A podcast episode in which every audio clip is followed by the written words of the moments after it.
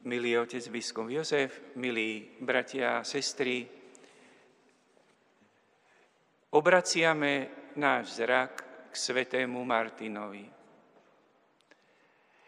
Je iste možné obrátiť zrak k svetému Martinovi v našej katedrále takým spôsobom, že pozeráme na vznešené umelecké zobrazenia svätého Martina ale zároveň aj vieme, že každý z nás máme tú schopnosť vo svojom vnútri obrátiť, ako to nazývame, duchovný zrak k svetému Martinovi a vnímať to znova a znova, to, čo nazývame uskutočnenie života podľa Evanielia. Lebo preto sú svetí pre nás dôležití, ako by nám povedali – život podľa Evanielia je možný. A tak vlastne dá sa teda povedať, život podľa Božej vôle je možný. Dá sa zrealizovať a krásnym, príkladným, svetým, vznešeným spôsobom to uskutočňujú tí, ktorí, ktorých poznáme ako blahoslavených, ako svetých, a teda aj svetý Martin. A tak teraz vydajme sa na takú duchovnú cestu, aby sme sa pozreli, ako sa uskutočnenie života podľa Evanielia, alebo možno ešte širšie, života podľa svätého písma uskutočňovalo v živote svätého Martina a ako sa môže uskutočňovať aj v živote každého z nás. Rád by som aj z dôvodu tejto slávnosti akoby uctil si aspoň nakratúčko každý z tých textov, ktoré sme prečítali pred malou chvíľkou a ktoré, sa nám, ktoré nám dnes Svetá Církev predkladá. V prvom čítaní sme počuli o múdrosti. Múdrosť je duchovná schopnosť človeka. Môžu byť ľudia, ktorí sú vzdelaní, ktorí majú talent a zozberali si veľké množstvo informácií a vedia nimi dobre narábať. Potom môžu byť ľudia, ktorí nemusia mať veľa informácií, ale sú múdri. Aj tí s, tými, s tým množstvom informácií, aj tí bez množstva informácií všetci môžeme byť múdri. Úrivok hovoril nádherne. Múdrosť nevedne. Múdrosť je krásna. Mohla by byť zobrazená nádherným kvetom, ale kvet zvedne. Múdrosť nevedne, lebo môže byť v ľudskom vnútri, je duchovná. Zároveň pozoruhodne ten posvetný starobilý autor povedal, múdrosť sedí pri tvojich dverách. Čaká, aby si jej otvoril. A chce vstúpiť k tebe. Asi sa to ani nedá krajším spôsobom vyjadriť, ako Boh ponúka každému, každému, či je starší, či mladší, či bohatý, či chudobný, či teda vzdelaný, alebo bez škôl, Otvor dvere svojho srdca pre múdrosť. Pre tú múdrosť, ktorú dáva človek do srdca, do, môžeme povedať, do svedomia každého človeka. Je zrejme, že svätý Martin je jeden z tých ľudí, ktorí sa pre tú Božiu múdrosť otvorili. A vlastne tá Božia múdrosť, ktorá akoby ktorej otvoril dvere, tá ho viedla aj k tomu, že nakoniec celý ten jeho život nasmeroval sa k Bohu. Ale poďme o kúsok ďalej. K múdrosti nášho jestvovania patrí aj náš vzťah s Bohom.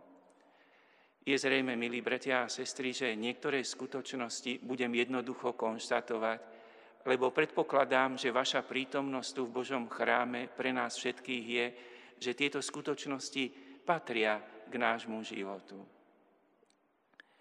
A je zaujímavé, že my aj tak zjednodušene, keď tak zjednodušene chceme hovoriť o ľuďoch na svete, tak povieme, že sú veriaci alebo sú neveriaci. K múdrosti jestvovania patrí mu aj viera. A keď by sme toto také jednoduché rozlíšenie veriaci a neveriaci aj vyjadrili inými slovami, a použili by sme už potom myšlienku, ktorú sme počuli v druhom čítaní z prvého listu svätého Apoštola Pavla Solunčanom, tak môžeme povedať, že máme tých, ktorí majú nádej a ktorí nemajú nádej. Lebo svätý Apoštol to vyjadril takto, nechceme, bratia, aby ste nevedeli, ako je to so zosnulými, aby ste sa nezarmúcovali ako ostatní, čo nemajú nádej. Dá sa teda povedať, že viera v Boha a viera v toho, ktorého nám Boh poslal, Ježiša Krista, ktorého počúvame, ktorého sledujeme tiež duchovným zrakom a vieme, že hovoril, konal, ale predovšetkým uskutočnil obetu.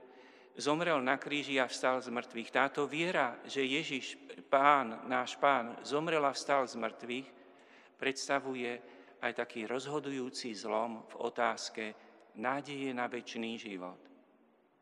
Dokonca je zaujímavé, tak pri, dalo by sa pripomenúť, ako tak razantne apoštol Pavol hovoril vo svojom čase, teda v tom prvom čase hlásania Evanielia, tým, ktorí prijali kresťanstvo, im povedal, povedal, že predtým, než ste prijali kresťanstvo, tak vyjadril to takto, že v tom čase ste boli bez Krista, bez nádeje a bez Boha na svete. Byť, mať tú múdrosť, znamená mať vieru, mať Boha, mať Krista, mať nádej.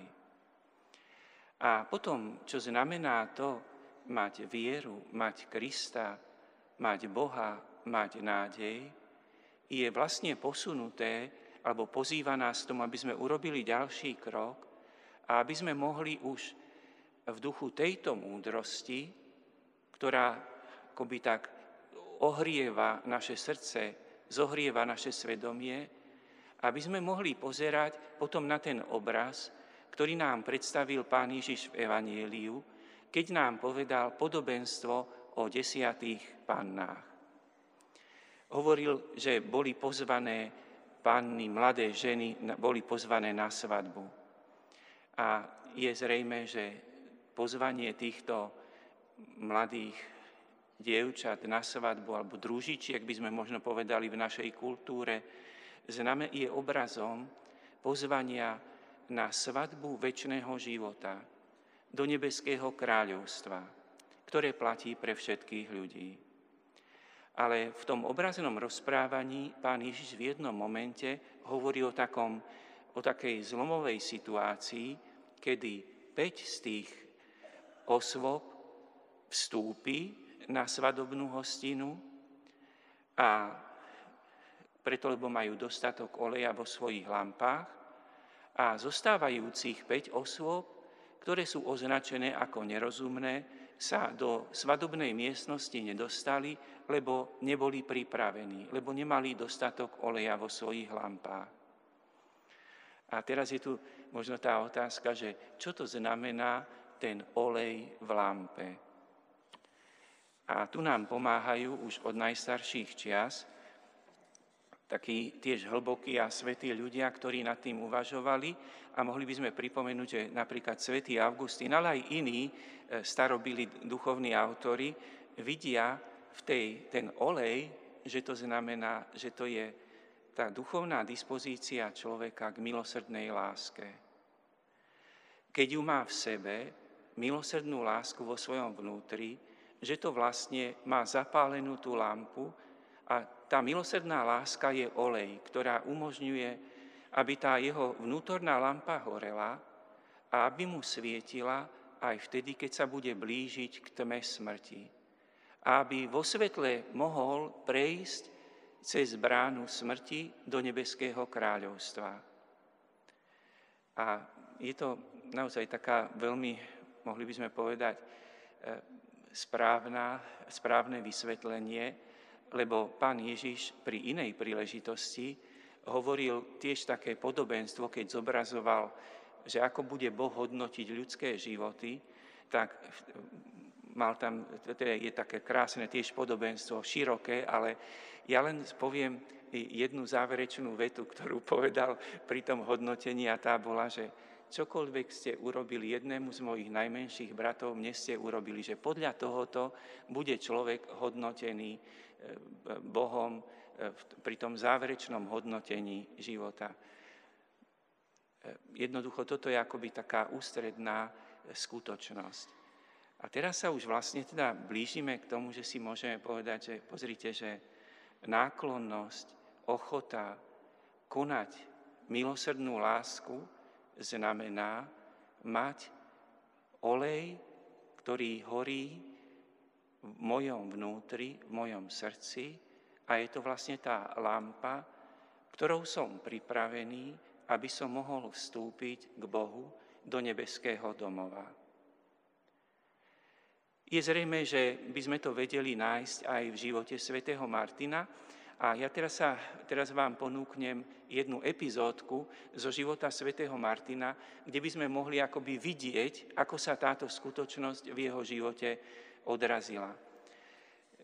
Životopisec, taký starobilý životopisec Sulpicius Severus, ktorý píše o živote svätého Martina, pripomína, že z rozprávania svätého Martina poznal aj takú epizódu, že svätý Martin rozprával, že čo sa mu stalo raz pri modlitbe že modlil sa a že v nejakom takom duševnom rozpoložení, že videl pred sebou nádherne oblečenú, kráľovsky oblečenú v kráľovskom purpure postavu, ktorá sa na ňo usmievala.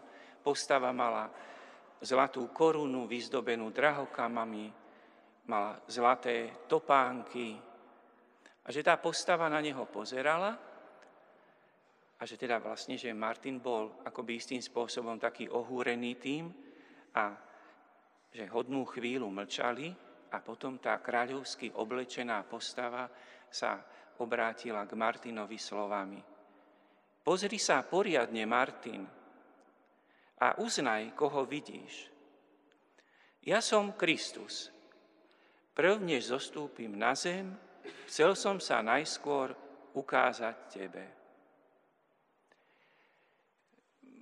Sulpicius Severus píše, že Martin teda, že najprv mlčal a nedával nejakú odpoveď a tá postava teda, že sa vlastne akoby odvážila zopakovať svoje opovážlivé tvrdenie ešte raz. Martin, prečo váhaš uveriť, aj keď ma vidíš? Ja som Kristus.